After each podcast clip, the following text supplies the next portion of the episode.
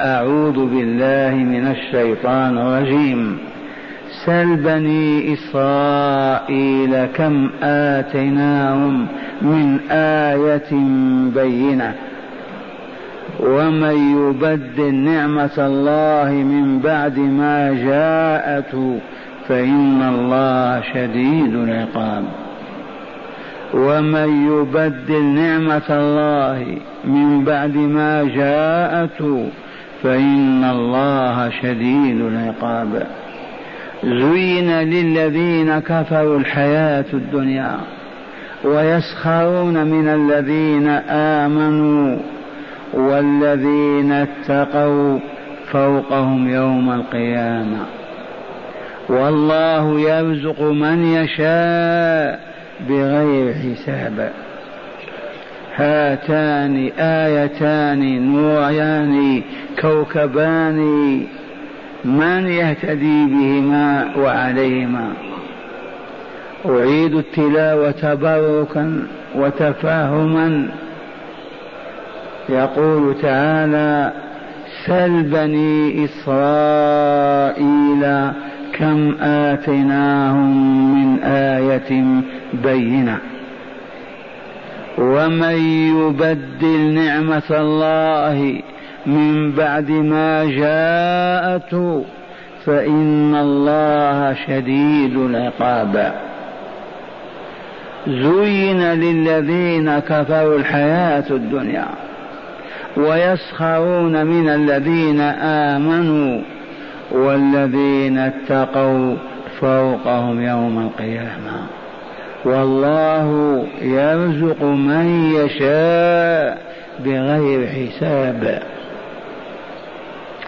معاشر المستمعين والمستمعات يا من يتدارسون كتاب الله قوله تعالى سل.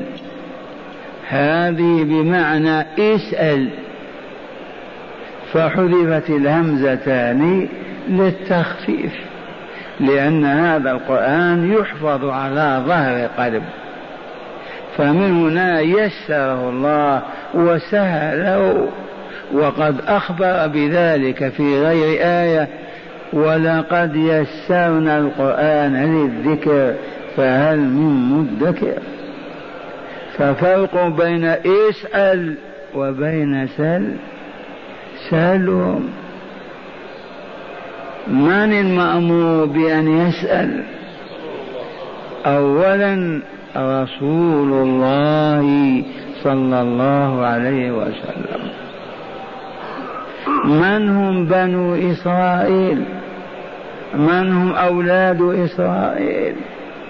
إنهم ذرية يعقوب ابن إسحاق ابن إبراهيم. عليهم السلام. ويعقوب هو الملقب بإسرائيل. يعقوب ابن إسحاق ابن إبراهيم. أولاد يعقوب انتشروا وتكونت منهم أمة بني إسرائيل إلى الآن. وهل تعرفون عن إسحاق ويعقوب شيئا. أذكركم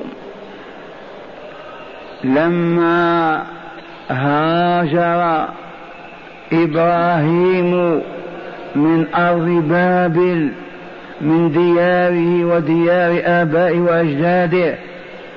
هاجر فكانت هجرته أول هجرة في التاريخ البشري. هاجر لأنه دعا إلى الله في أمة تعبد الأوثان والأصنام. فلم يجد من يصغي إليه أو يسمع أو يستجيب. ووقف والده آزر في حلقه. وشدد عليه وأصدرت الحكومة حكمها بالإعدام عليه وبأبشع صورة في قتل الآدمي إذ حكموا بإحراقه بالنار. والبارح علمنا أو اليوم أنه لا يعذب بالنار إلا رب النار. ولكن الظلم البشري. وشاء الله أن يريهم آية من آياته ومعجزة من معجزاته الخارقة للعادات. أججوا النيران وأوقدوها وأسهم كل واحد بحزمة حطب حتى الحيوانات ساهمت. لا الحيوانات ما أسمت في هذه النار إلا الوزغ. الوزغ كانت تنفخ بفمها لتؤجج النار تساعد عليه. ولهذا سن النبي صلى الله عليه وسلم قتلها في البيوت في المدينة. وكانت لأمنا عائشة الصديقة جريدة من جريد النخل في حجرتها كلما رأتها تقتلها. لما أرادوا أن يلقوه في ذلك الأتون من النار ما استطاعوا أن يقربوا من النار. كيف يصلون بإبراهيم إلى تلك النار الملتهبة كأعظم فرن في التاريخ؟ فما كان منهم إلا أن أرشدهم الشيطان بواسطة أوليائه بأن يصنعوا منجنيقة أو ما يسمى بالمعقال أو المعلاق. موجود عندنا كنا نرمي به الحجارة مقلاع. فصنعوا المقلاع ووضعوا فيه إبراهيم ودفعوه على خمسمائة متر أو أكثر لأن الطير ما كان يمر فوقها يلتهب بالنار لما رموا به عرض له جبريل يمتحنه إبراهيم هل لك حاجة؟ وهو في أشد الحاجة. لحظات وتلتهمه النيران. إبراهيم ألك حاجة؟ فقال أما إليك فلا. حسبي الله ونعم الوكيل. حسبي الله ونعم الوكيل. هذه قالها إبراهيم. وقالها المهاجرون والأنصار في هذه الدار بعدما تمت هزيمتهم في أحد. سبحان الله. هزموا وهم الأنصار والمهاجرون. إيه. ورب الكعبة. لما؟ لتأديبهم وتربيتهم. لأنهم مهيئون لأن يضيئوا الدنيا بنور الله.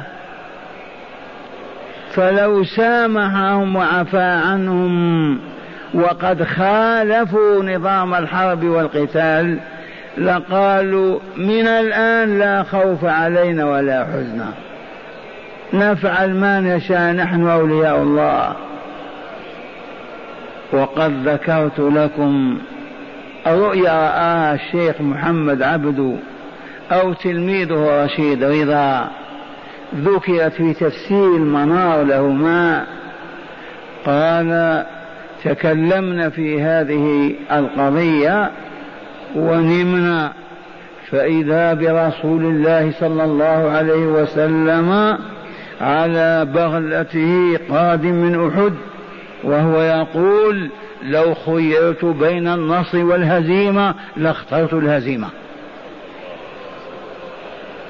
لو خيرت بين النصر والهزيمة لاخترت الهزيمة. ليوافق ربه عز وجل. لأن الرماة وكانوا ثلاثين رامية أجلسهم القائد صلى الله عليه وسلم في مركز وألزمهم بالثبات أن لا يتحركوا حتى لو تخطفهم الطير. ولكن العدو إبليس لما انهزم المشركون وجرى وراءهم أبطال الإيمان يسلبون ويأخذون الغنائم قال لهم الآن ما بقي حاجة إلى البقاء في هذا المركز. الهزيمة تمت للمشركين. فنزلوا. إلا قائدهم. قال أمرني رسول الله أن نثبت فلنثبت. ما إن نزلوا من على سطح الجبل أو جبيل موجود إلى الآن. حتى جاءت خيل المشركين يقودها خالد بن الوليد فاستحلوا المركز وأرسلوا عليهم نبلهم وسهامهم فوقعوا بين فكي المقراض فكانت هزيمة يكفي أن تكسر رباعية الرسول القائد صلى الله عليه وسلم وأن يشج وجهه وتسيل دماءه. يكفي أن يستشهد عمه حمزة ابن عبد المطلب ومعه سبعون مؤمنا. لمخالفة لا نعدها نحن مخالفة ولا معصية. ونريد أن نعيش على طول الخط. مخالفين لرسول الله وفي كل شيء وننتصر ونعتز ونسود. والله ما كان ولن يكون.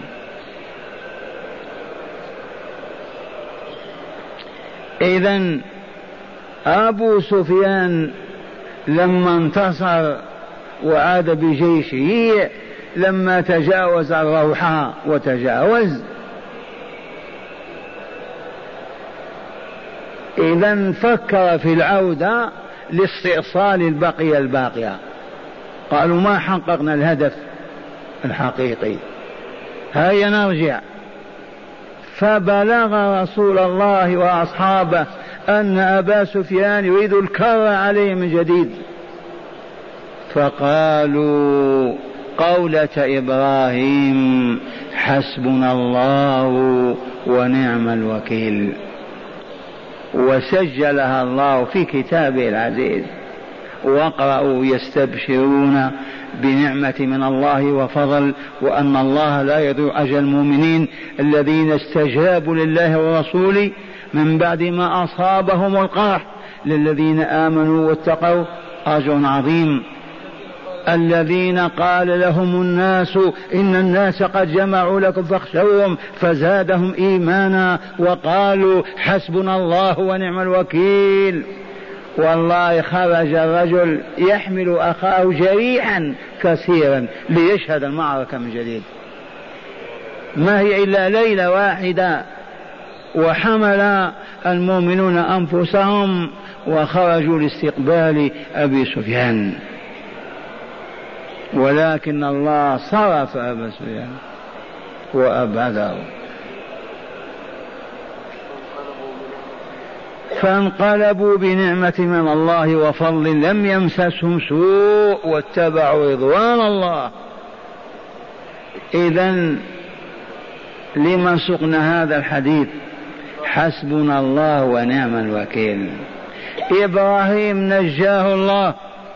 إذ قال الله تعالى للنار المتأججة الملتهبة التي جمع على الحطب أكثر من أربعين يوما وهي تشتعل صدر أمر الله تعالى إليها وهو قوله قلنا يا نار كوني بردا وسلاما على إبراهيم.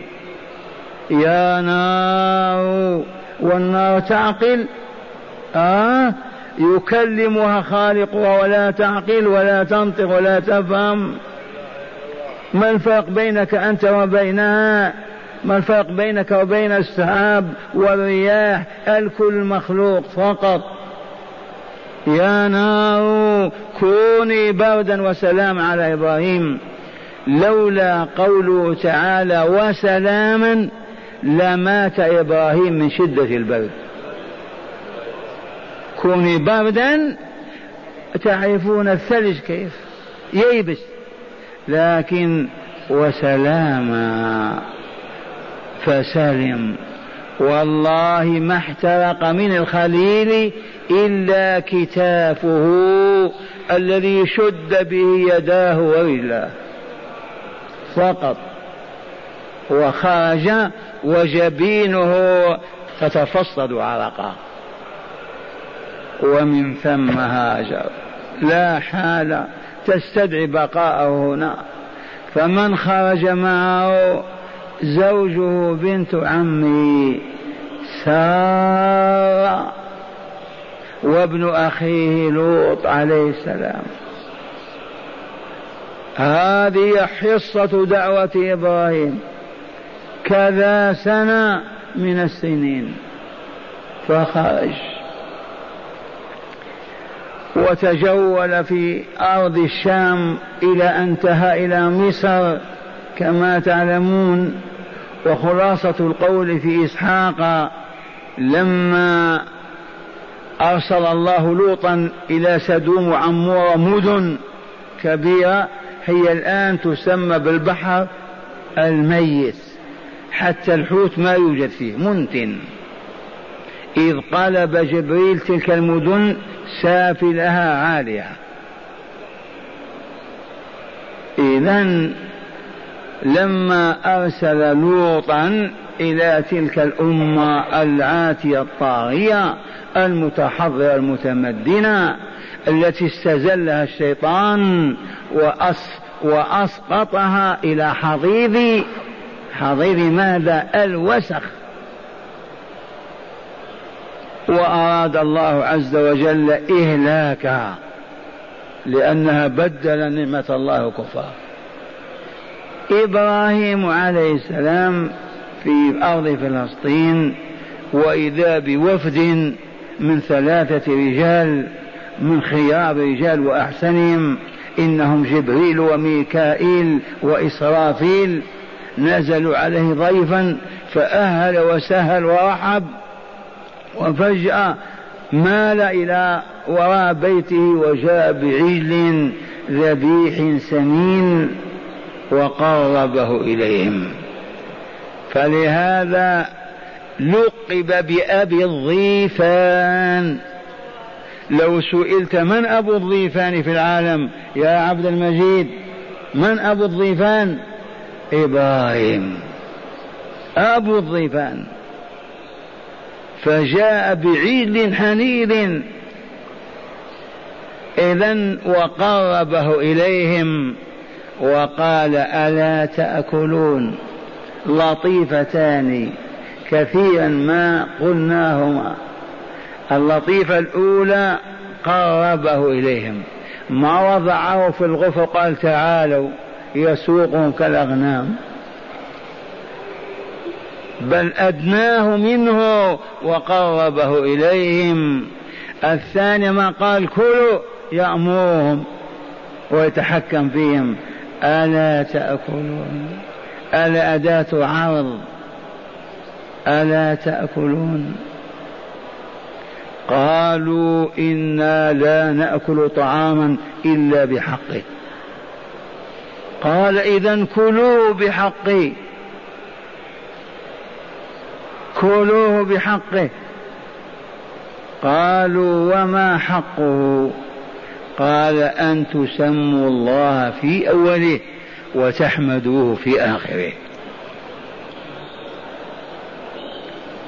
يا معشر الآكلين والآكلات المزدردين والمزدردات للطعام كل يوم.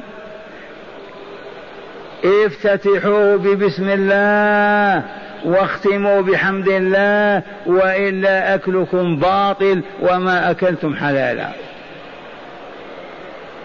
ما حق الطعام؟ البسملة في أوله وحمد الله في آخره. بسم الله وتشرع في الأكل. ختمت الحمد لله. هذا هو الثمن. وإلا أكلت ما لا ينبغي لك. ما هو حقك. وهنا نظر جبريل إلى ميكائيل أو ميكائيل إلى جبريل وقال حق للرجل أن يتخذه ربه خليلا. هذه دكتورة. حق للرجل أن يتخذه ربه أي وجب وثبت للرجل أن يتخذه ربه خليلا. هل بعد الخلة حب؟ كل أنواع الحب الخلة فوقه لأنها تتخلل شرايين القلب. وتملأه من خليل الرحمن؟ هل جاء بعده لله من خليل؟ إيه نعم.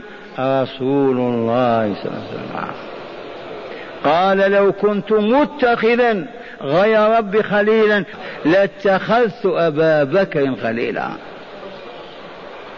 لو كنت متخذا غير ربي خليلا معنى أنه اتخذ الله خليلا لاتخذت أبا بكر الصديق خليلا.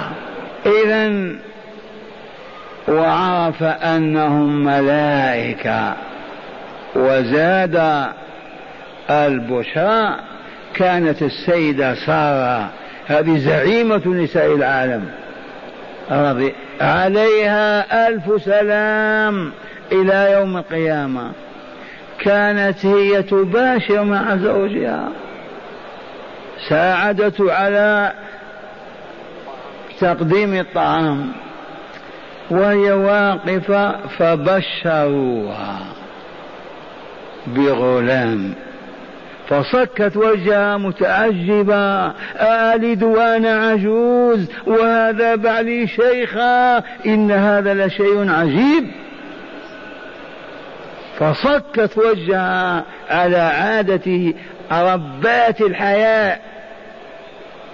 وقالت أألد وأنا عجوز. وهذا بعلي شيخا. إن هذا لشيء عجيب. قالوا أتعجبين من أمر الله؟ رحمة الله وبركاته. عليكم أهل البيت. إنه حليم مجيد. مجيد حليم. إذا قال تعالى فبشرناه بإسحاق ومن وراء إسحاق يعقوب. لما قدم تلك الضيافة إذا أكرمهم الله. فبشرناه بإسحاق ومن وراء إسحاق يعقوب. هذه البشرى لن يقوى عليها كائن من الخلق. بشروا بإسحاق لا بأس. شعرت بالولد في بطنها. كانت عقيما ما تلد وكبرت سنها. وإبراهيم تجاوز المئة والعشرين. لكن كون يحيى إسحاق ويولد له ولد ويسمى يعقوب. هذا هو الذي ذكرنا. هذا يعقوب هو إسرائيل. وإسرائيل كعبد الله كعبد الرحمن لأن إيل بمعنى الله. سل بني إسرائيل. عرفنا من هم بنو إسرائيل؟ أولاد يعقوب. ابن إسحاق ابن إبراهيم عليهم السلام. ولم يقول الله تعالى لمصطفاه سل بني إسرائيل ليخفف عنه آلامه ليخفف عنه أتراحه وأحزانه مما يعاني من المشركين والمنافقين واليهود. سل بني إسرائيل يخبرك كم شاهدوا آيات كطلوع الشمس وما آمنوا ولا انقادوا ولا أسلموا ولا أطاعوا ما شاهدوا عصا موسى. تتحول إلى ثعبان تلتهم واديا كاملا بما فيه. ما شاهده شاهدوا آية أخرى. يد موسى يخرجها من جيبه وكأنها فلقة قمر. ما شاهدوا البحر كيف ينقسم إلى اثنتا عشر قسما وكل جيل أو قبيل يدخل مع قسما هذا انفلاق البحر. ما شاهدوا في تيهم أن الطير ينزل يأكل اللحم المشوي وأن العسل ينزل من السماء. آيات. هل نفعتم تلك الآيات؟ إذا لا تحزن يا رسول الله. إذا لم يستجيبوا لك ولم يقبلوا دعوتك. كما في الآية أيضا تأنيب وتعنيف للذين ما زالوا مصرين على الكفر من اليهود والمشركين. كم آتيناهم كم؟ وهنا كم للتكثير كم؟ والآيات جمع آية. وهي العلامة الدالة على الشيء ولكنها هنا خارقة للعادة. مثالها أنهم لما قتل أحدهم عمه أو ابن أخيه ليرثه ورفعت القضية إلى موسى وما عرفوا من القاتل وكل ادعى كذا وأخذوا القتيل ووضعوه عند باب الآخر. قال تعالى لهم اذبحوا بقرة وخذوا قطعة من لحمها واضربوا فإنه يحيا وينطق ويقول قتلني فلان. ووالله لتم ذلك. إذا أية آية أعظم من هذه الآية؟ أما كان عيسى ينادي من على النعش وهو محمول إلى المقبرة يا فلان ابن فلان يرفع عن نفسه الكفن ويقول لبيك يا روح الله يقول ضعوا امشي إلى أمك آيات هل آمنوا عليها؟ ما آمنوا. ورسول الله صلى الله عليه وسلم آية انفلاق القمر وانشقاقه فلقتين. هذه الآية أية آية أعظم من هذه؟ القمر مثل الأرض أو أكبر ينقسم قسمين أمامهم. ما بين جبل قبيس وراه أمامه. هل آمنوا؟ آيات الرسول بلغت ألف آية. منها هنا لعلنا في مكاننا هذا في المناخ القديمة. أذن الأذان وأخذ التجار يتوضؤون ما وجدوا الماء. إذا فجيء بركوة فيها ماء فغمس فيها الرسول أصابعه وإذا هي تفيض بالماء. فتوضأ من سبعون رجلا أو ثمانون. في الحديبية الجيش ما هو جيش في الحقيقة العمار ألف ألف وأربعمائة عامر أو معتمر. عطشوا أيضا وانقطع الماء وخافوا من عطش الموت. ركوة أيضا وضع فيها أبو القاسم يده ففارت كعين فوارة. سقوا وملوا قيابهم وأزودتهم وتوضأوا وشربوا والماء يفور. أية آية أعظم من هذه؟ سل بني إسرائيل كم آتيناهم من آية بينة واضحة كالشمس دالة على وجود الله ووجوب عبادته وحده دون من سواه وعلى نبوة النبي وصدق دعواه فيما يدعو إليه كالشمس. قال ومن يبدل نعمة الله هذه لو تسمحون لنا نبكي أو نخوف هذه عندكم. اسمع هذا الخبر العظيم. من يبدل نعمة الله من بعد ما جاءته ما الذي يحصل؟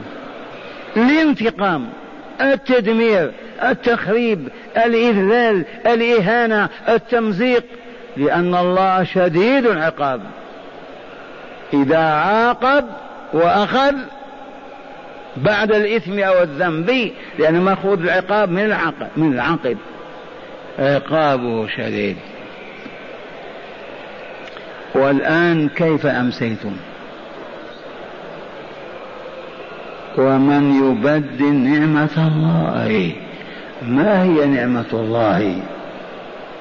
النعم كثيرة لا تحصى. إذ قال وإن تعدوا نعمة الله لا تحصوها. لكن في هذا الموطن بالذات في هذا الموقف في هذا السياق الكريم نعمة الله هنا الإسلام وشرائعه. أما قال من سورة المائدة اليوم أكملت لكم دينكم وأتممت عليكم نعمتي ورضيت لكم الإسلام دينا. نعمة الله هنا الإسلام وشرائعه. الموصلة بأهله إلى عز الدنيا وكرامتها إلى السيادة والريادة والقيادة إلى الطهر والصفاء إلى الغنى وفي الآخرة إلى دخول دار الأبرار الجنة دار السلام. كيف تبدل نعمة الله؟ اليهود بدلوها بالكفر والشرك. فأصابهم من الذل والإهانة قرونا آلاف السنين. وهم يرضخون أو يعيشون في الذل والهون والدون والمسلمون هنا يجب أن نتدبر. عرفنا قول ربنا ومن يبدل نعمة الله من بعد ما والله لا نعم أجل ولا أسمى ولا أبرك ولا أطيب ولا أنفع من نعمة الإسلام. الإسلام بشرائعه وقوانينه. إذ هو سبيل السعادة في الدنيا والآخرة. فقد استبدل المسلمون من القرن السابع وإلا السادس. استبدلوا بالعقيدة الربانية السليمة الصحيحة الخرافات والأوهام والضلالات. اذا فعاقبهم الله كما علمتم فسلط عليهم الغرب والشرق فأذلوا أذلوهم أهانوهم حكموهم فعلوا فيهم الأعاجيب. ويكفي أنهم ورثوا فيهم صفات الدون والهون. الآن نحن نصلي المغرب ورجل ببرنيطة والله كأنه يهودي. مر بين أيدينا. أعوذ بالله.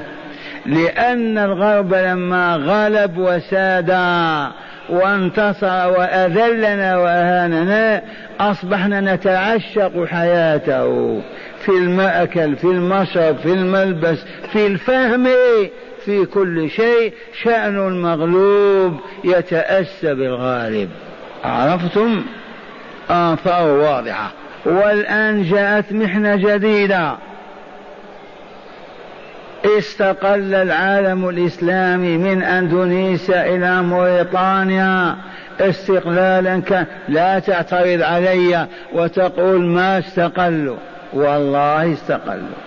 الآن يريدون يديرون أمورهم بأيديهم. إذا في خبراء وإلا وسط هذا لا حرج فيه ولا ضيق. مستقلون.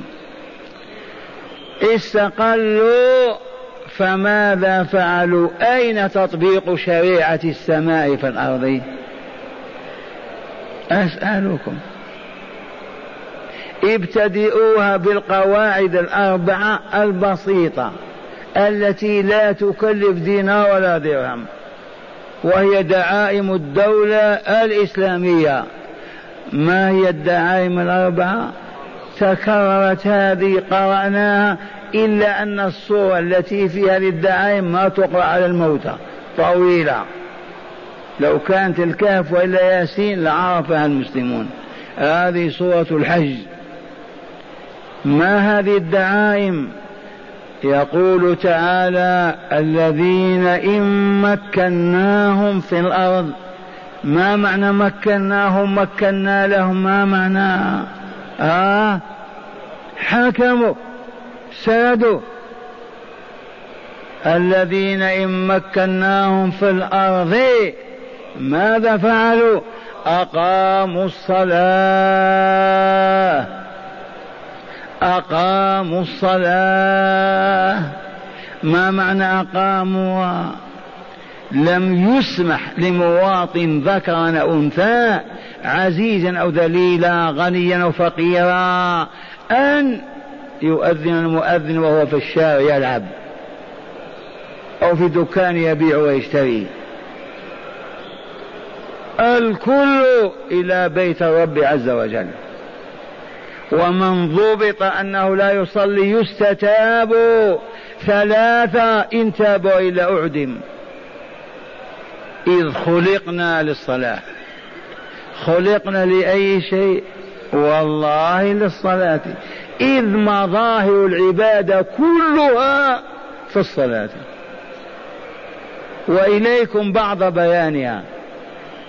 المصلي قبل أن يأتي إلى بيت الرب يطهر ثيابه ويغسل بدنه ويزيل الحدث عنه ويمشي إلى بيت الرب. هذا التطهر هذا الغسل هذا الوضوء هذا لوجه من؟ عبادة.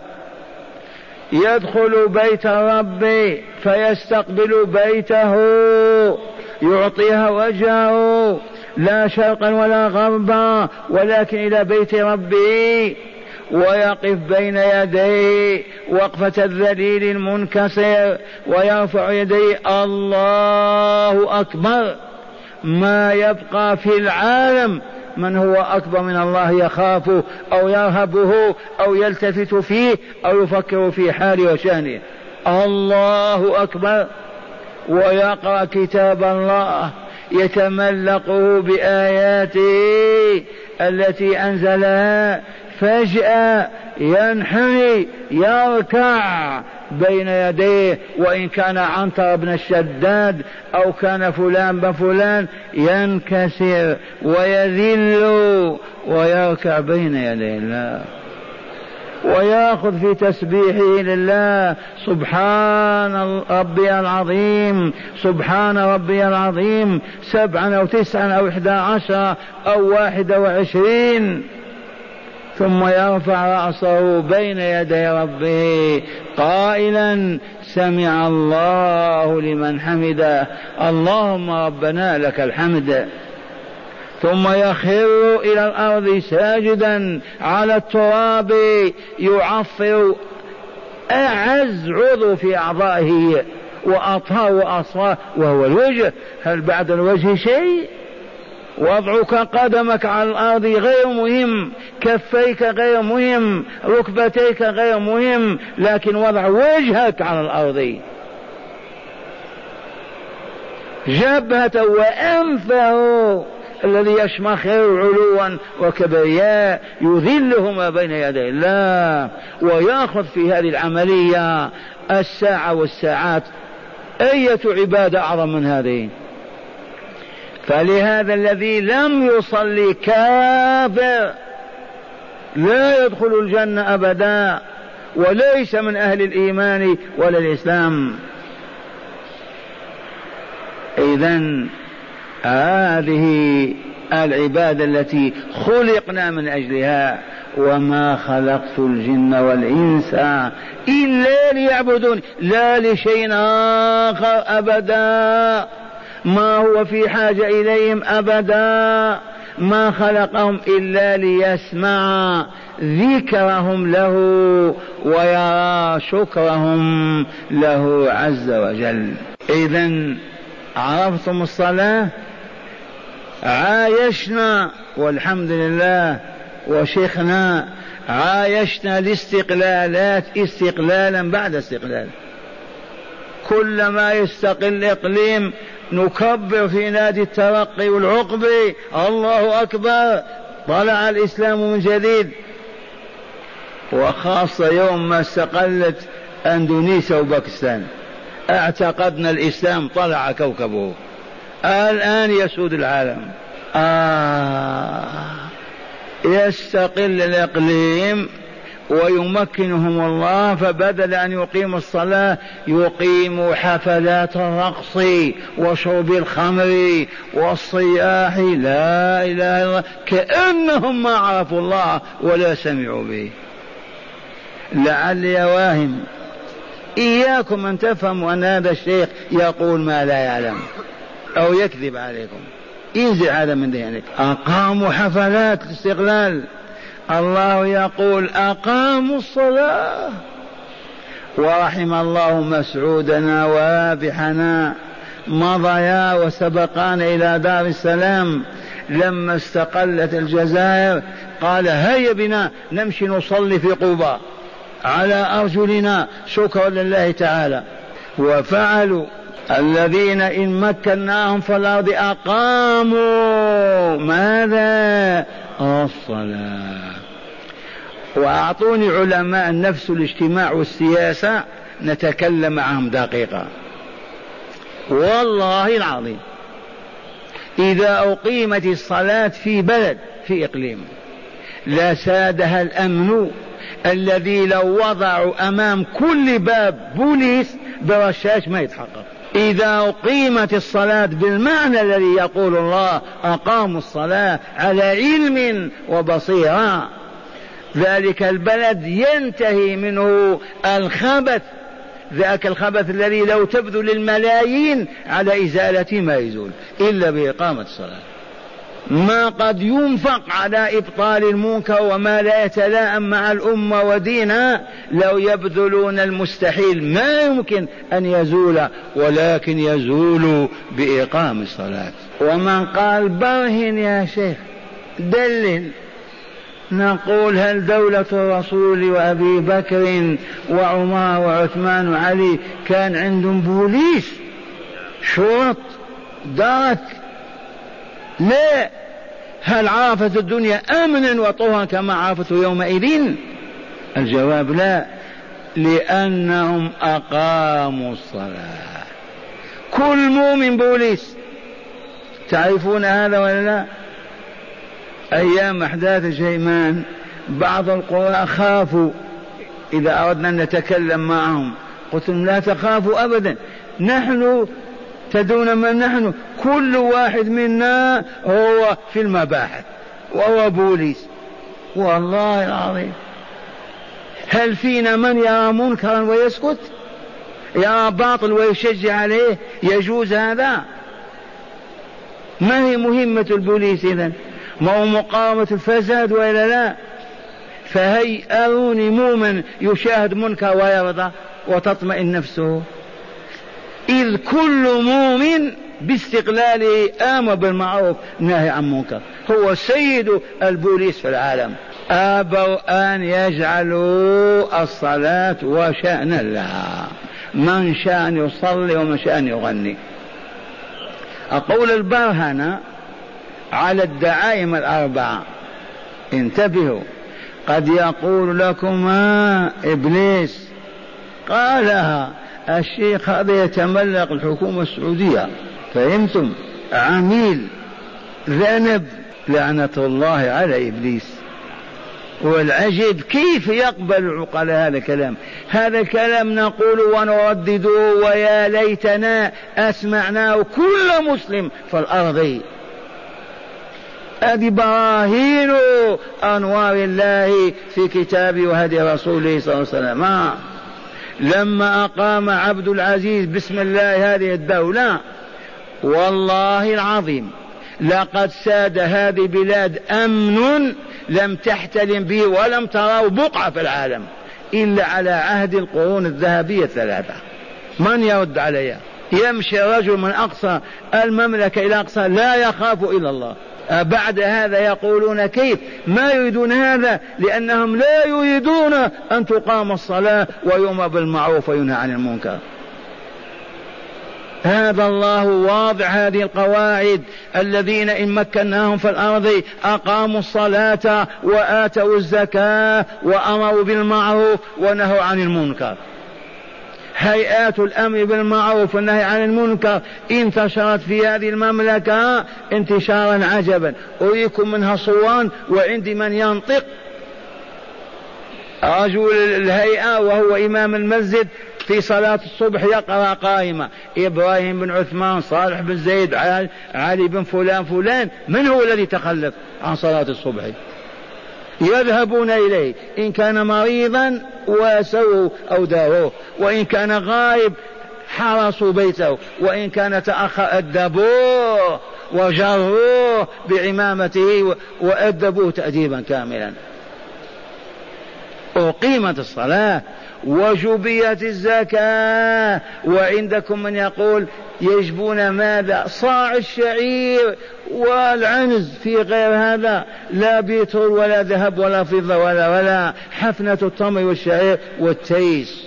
أجبيت الزكاة وإلا لا؟ طاعة لمن؟ لله عز وجل. أسئت هيئات الأمر بالمعروف والنهي عن المنكر وإلا لا؟ إذا فشادت هذه الأرض طهرا لم تعرف إلا أيام الصحابة وأحفادهم وأحفاد أحفادهم ثلاثة قرون.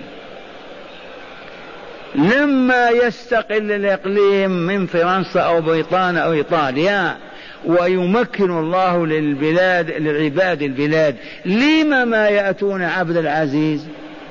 ويقولون أنت دولتك أول دولة في العهد هذا أعطينا قضاة يطبقون الشريعة. نتعاهد معكم. أزيد سياسيا ولا لا؟ وسوف تعرفون هذا يوم القيامة. كان المفروض أول إقليم يستقل وأظنه سوريا من فرنسا. يجب أن يأتي أهله ويضمون سوريا إلى السعودية.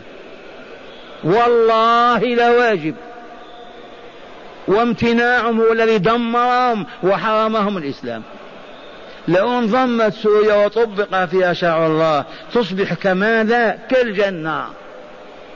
استقل الإقليم الآخر يأتي رجاله لقد خرجت بريطانيا. هيا بسم الله تعالى ابعث والي قضاة دولة واحدة. وهكذا ما مضت ثلاثون سنة أربعون إلا وأمة الإسلام دولة واحدة. خليفتها وهي دولة وشريعة الله تطبق. لماذا ما فعلنا؟ دلوني. آه ما نريد الإسلام ولا شرائع ولا قواعده. ومن ثم والبلاء وأعطانا الله آية عجيبة. اللهم لك الحمد. الحمد لله. الحمد لله. أن أرانا آية من آياته وهي أن أوجد تلك الحفنة من اليهود وأذلنا بهم إذلالا عجبا. بلغكم كررت من لما دخلوا فلسطين وأخرجوا منها الأردن جمعوا قناصل وصفار العرب على جدار وبالوا عليهم. هذه مجحودة. بالوا عليهم. من أذلنا؟ الله. لا الغرب ولا الشرق ولا أمريكا ولا الجن ولا ولا. هو جل جلاله وعظم سلطانه. هو الذي أرانا آياته. ومع هذا أعمينا أنفسنا عنها وأبينا أن ننظر إليها. واستمر العرب المسلمون على الإلحاد والباطل والزيغ. لا صلاة ولا زكاة ولا أمر بمعروف ولا نهي عن منكر ولا تطبيق لشرع الله. وهكذا. كفر هذا وإلا ماذا؟ ما هذه الآية؟ ومن يبدل نعمة الله من بعد ما جاءته يا رب ماذا تفعل؟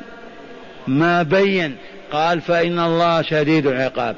معناه سيعاقب أشد العقاب وآلمه. في الدنيا وفي الآخرة معا هل فهمتم هذه؟ هل يسمعها العرب المسلمون؟ هل رجال العلم والصحابة يكتبون؟ لا لا. أمة ميتة يا شيخ. حتى يحييها الله عز وجل.